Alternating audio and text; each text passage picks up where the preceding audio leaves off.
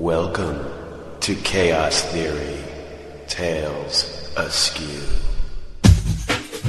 Horror, science fiction, suspense,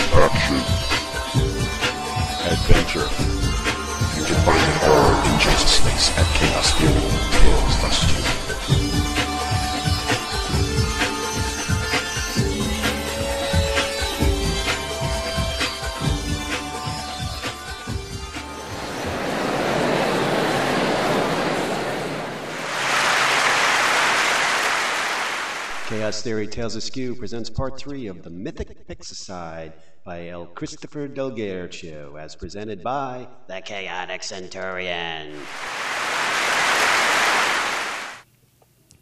Phase 2 Proliferation, or the inevitable meeting of shit and fan. The real carnage kicked off when Jennings Peters, the anchorman of the 6 o'clock national news, kicked off, right in the middle of his nightly report. I guess some people were tired of hearing all that bad news.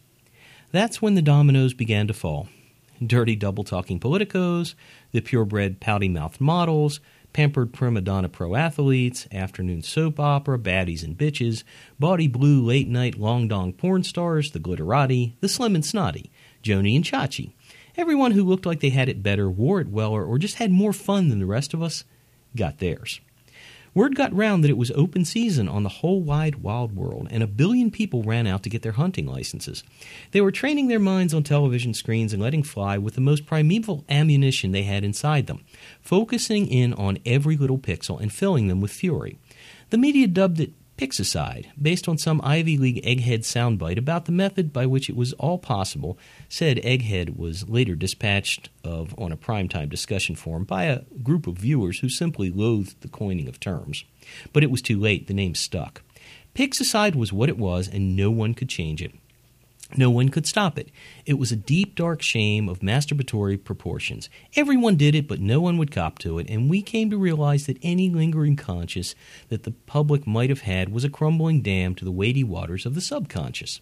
Why, I would never take another human life, no matter how much I wished they would just die, we thought to themselves, but that was just it.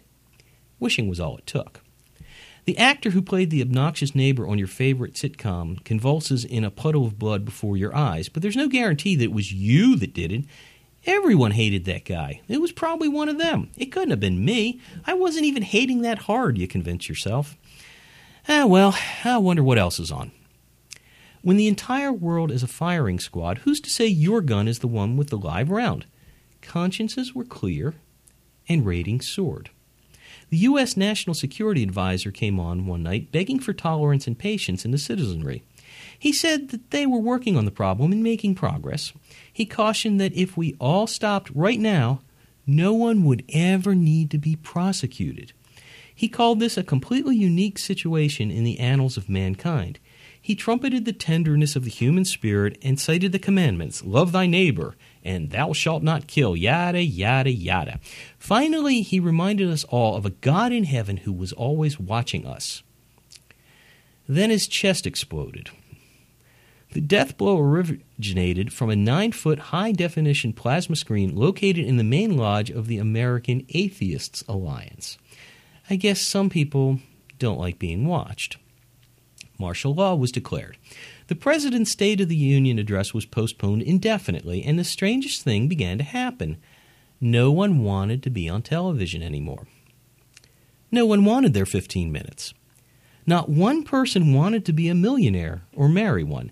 No one wanted to be an idol, an apprentice, or a survivor, and make no mistake about it, fear was definitely a factor.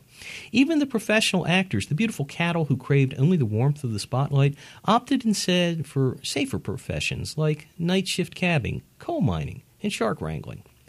The only reason anyone agreed to work on television anymore at all was because network bigwigs started developing Pixicide safe programming, like the all mentally challenged cast of the hit drama Please Don't Kill Us, We're All Retarded, or the underground men's favorite The Naked Ladies Show, or the other end of the spectrum, the Pixicide friendly smash hit Do Us a Favor, Dr. Jack's Wild America, made up entirely of volunteer patients from the newly founded Kevorkian Hospice Center.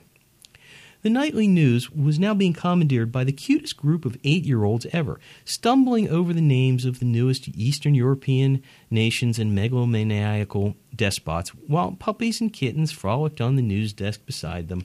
Disney even created some animated characters to safely relay the day's events without bloodshed, but ratings slumped.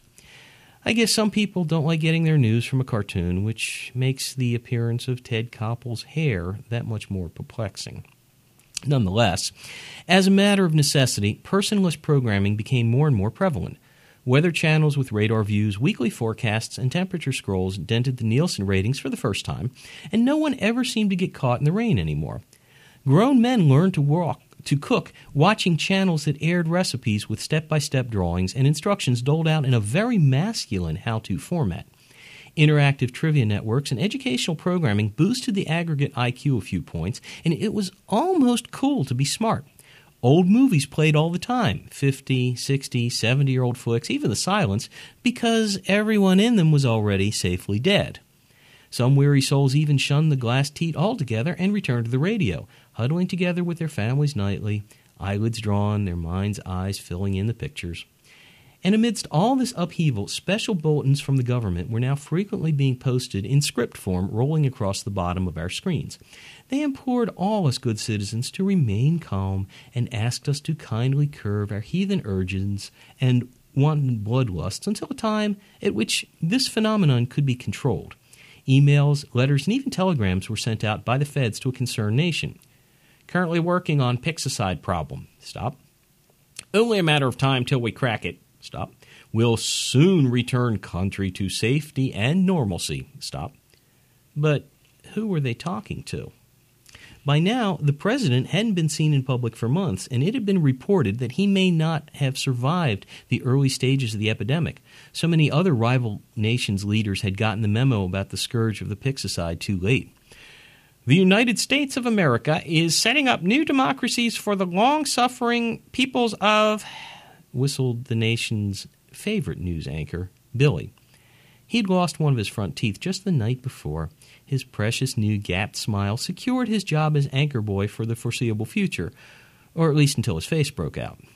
Understand that for a broadcast journalist in a post Pixicide landscape, your days were numbered the closer you got to puberty, kind of like being in Menudo. In other words, Speculation is running rampant that the entire Pixicide plague has been orchestrated by the United States to their own ends. An international task force has been assembled by the other four permanent nations in the UN Security Council to investigate these claims. With political pressure mounting, the U.S. government continues to seek answers that will provide a respite from the slaughter. I'm Billy, and that's the way it is. If you enjoyed this story, you may find more at Chaos Theory Tales Askew, located at www.genspace.com, spelled G E N S P A C E dot com. Just click the top eyeball. You'll know what I mean.